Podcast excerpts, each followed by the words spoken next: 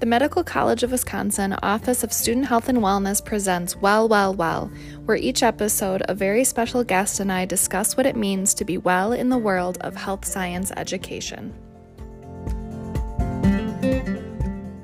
Hi, everyone. Welcome to this episode of Well, Well, Well.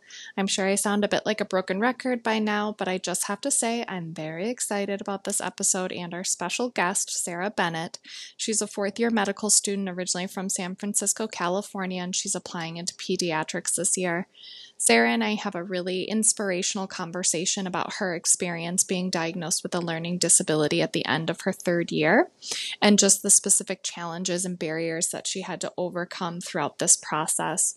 She's shed some light on some of the MCW resources that she found particularly helpful and a huge win despite her specific learning challenge. I am forever grateful to Sarah for coming onto the podcast, being open to sharing her experience with students. So I hope you enjoy Sarah's story and find it as inspiring as I did. All right. So thanks, Sarah, for joining me in this episode. I'm so excited to have you here. What I've been doing uh, recently is sort of an introduction or an icebreaker question for the guests is just asking What's one way that you've been promoting your wellness or taking care of yourself recently? It's been a little difficult with fourth year and being on rotations different every month and even every week. It's been really hard, but definitely working out is something that I use a lot to promote my wellness. Specifically, I love going to Orange Theory, but I think that's because I need motivation of somebody else telling me what to do in a workout. Mm-hmm. Um, so it works really well for me. Yeah, that's amazing. I hear those are pretty challenging workouts. Can you confirm or deny that? they can definitely they definitely leave you sweating and being like yes okay i'm glad i got here but that you might need some motivation to actually sign up for the classes. But it's really nice to have like a community and people around you and you feel like you have the support while you're working out which sounds very cheesy but it's really nice. No totally i get that. It also i'm just thinking back to how you were mentioning it's more difficult in fourth year. What i hear from third and fourth year students um, is that your schedule is just so unpredictable, right? Like you don't really have an end time per se each day. And so, how do you feel like you've been able to prioritize fitness and actually schedule the time to get to Orange Theory?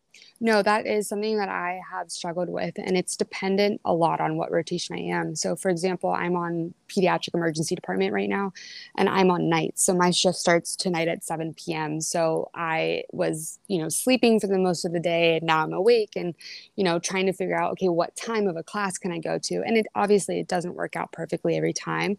Um, so, it's then, okay, what else can I do? Can I go on a walk? Can I do, you know, a run around my neighborhood, or is there other stuff that I can do that will make me feel like I got that workout in, even if it doesn't mean that I go to an Orange Theory class that day.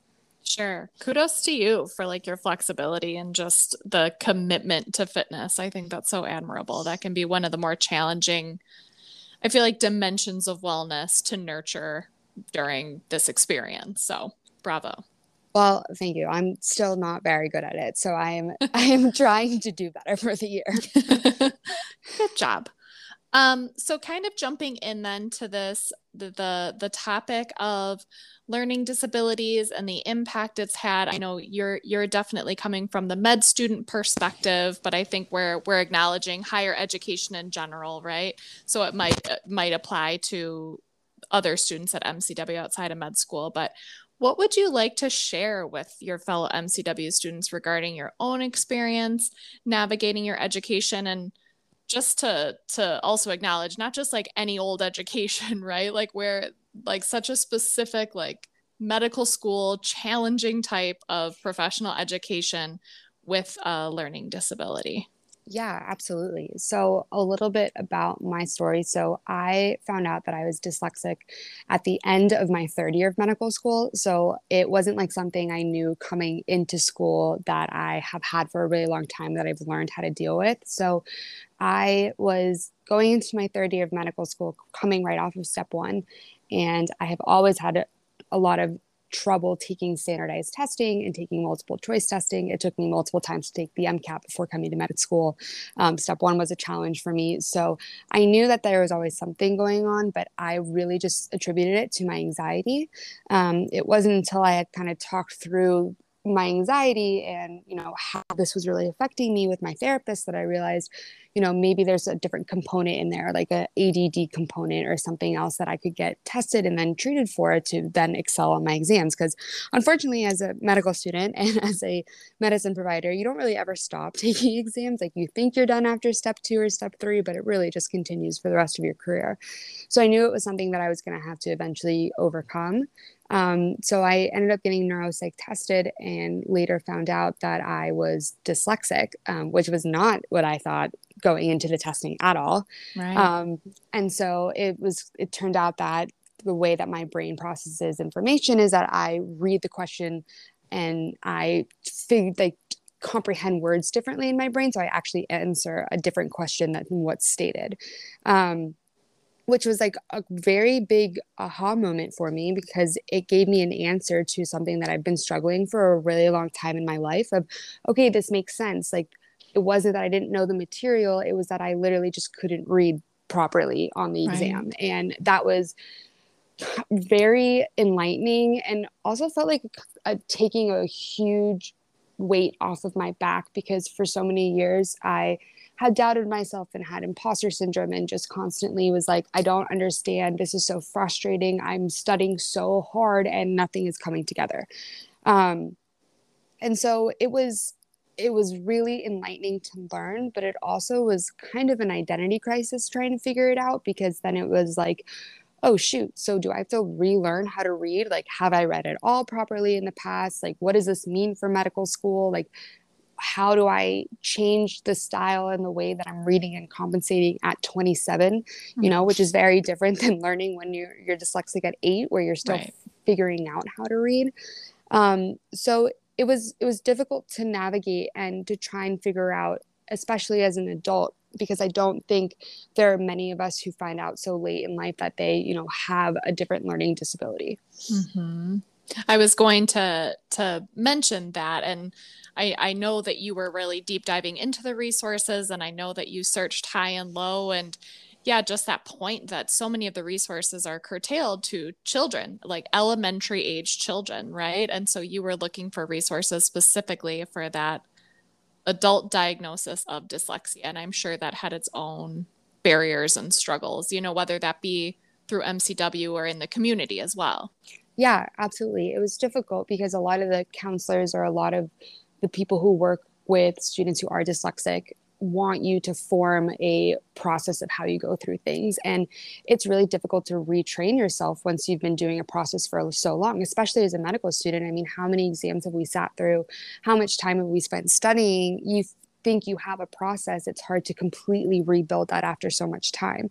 Um, but something that I found was actually really helpful was I turned to Med Twitter um, and kind of was looking through different medical accounts and different accounts for physicians with disabilities and was able to connect with other medical students who either always either they were dyslexic or recently found out they were dyslexic and really connected with them on okay what was your experience what worked for you who do you have that you can talk to and that connection really served me well I love also just the note, and this is kind of going back a little bit, but the the idea of like clarity and it sounds like validation too. A light bulb moment where you can explain sort of where those specific struggles came. I'm just curious, like as far as your identity as a learner and that sort of aspect, did, did it impact that at all? Did you feel like you had to explore that piece of it? Yeah, absolutely. And I don't think it really hit me how it kind of was impacting my identity or who I was as a learner until a couple months after the diagnosis. I received the diagnosis in the middle of internal medicine and was starting to study for step two. And I think I just kind of was like, okay, I know this information now. I'm going to use it and then I'm going to compartmentalize everything else and deal with it at a later time. And then it was kind of when I was talking and working through my personal statement and talking with friends and talking with family about everything that had been going on over the last couple months, I realized how much it kind of affected me, which sounds silly to think that, you know, finding out whether or not you could read or not was is like a huge part of your identity. But I think it just it I had struggled for so long with just not believing in myself and really feeling like I didn't belong and feeling that I wasn't smart enough and feeling this imposter syndrome that I didn't belong where I did and it was a mistake that I made to med school or that I was like the pity um, acceptance to get in and stuff like that. And you know, it it helped me realize no I, I am supposed to be here. I'm doing exactly what i'm supposed to do. Like yes i have gotten through hard times but you know it, i just want to serve that as an example for other people like you can not do well on a test or you can like you know not do as well as other people on step one and yet you can still get where you want to go Right. Like you're here succeeding despite yeah. the fact that you have those barriers and specific challenges. And that's so, it's, it's, inspiring, right? I mean, it really is. And I, I agree. It's sort of like that, a little bit of a freeing piece, you know, and maybe like the deeper reflection of, okay, right, like does one test, you know, uh, matter as much as as it feels like in the moment you know that i can have failure like straight up failure you know not, yeah not just even to the extent where oh i performed a little less than i would like to have right but you can experience like flat out failure and still oh absolutely. be resilient and succeed and move forward and I remember yeah. it was our second year. It was our first set of exams in our second year, and I had straight up failed an exam, like did mm-hmm. very poorly. And I walked out and was very open about it because I probably used dark humor to deal with some of my own yeah. problems. But it was it was very in- interesting to see how other students would come up to me and say, "Oh, I also did really poorly, but I didn't know that yes. people did poorly, so I didn't say anything." Like yes. it's such a part of medical school that people don't talk about it and we don't understand. And I think that's what makes us better medical students and should be more talked about. Like, of course, you're going to fail at some point. How are you expected to learn every single information, every single point that we're taught, and able to keep it in your brain for as long as we have to and use it whenever you need to, you know?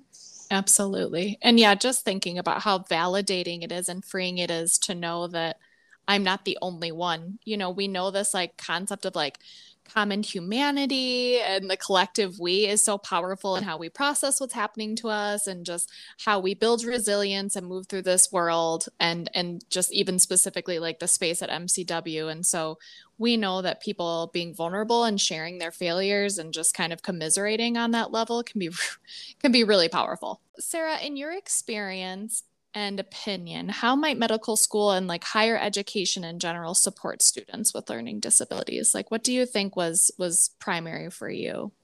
Well, kind of what we talked about earlier is that most learning disabilities are figured out or diagnosed when we're in elementary school or middle school is even kind of considered late. And so I don't think it's necessarily on a lot of higher education's radar of, oh, okay, there's actually, you know, this continues. Like you don't, grow, it's not something that you grow out of once you hit college or uh, grad school or medical school. It's something that's still there. And I think it's just kind of a first step of acknowledging that. Um, and realizing, okay, like there is more to it. Um, but also knowing that there are a lot of steps in this process and this world is complicated and trying to apply for accommodations and getting the right resources and knowing what steps you have to take in order to apply for those accommodations can be really complicated and confusing and also time consuming. Um, and so i think it's really important to acknowledge that and maybe dedicate a role or somebody to that role um, in order to make it easier for students who are trying to navigate the space and to make sure it doesn't overly overbear somebody else who's working in other fields in the medical community, you know? So, yeah, having somebody whose dedicated role is to focusing on supporting those students with learning disabilities, and it sounds like probably arranging for testing. Oh, that's nice. we'll leave the dogs in. we have to. We have to.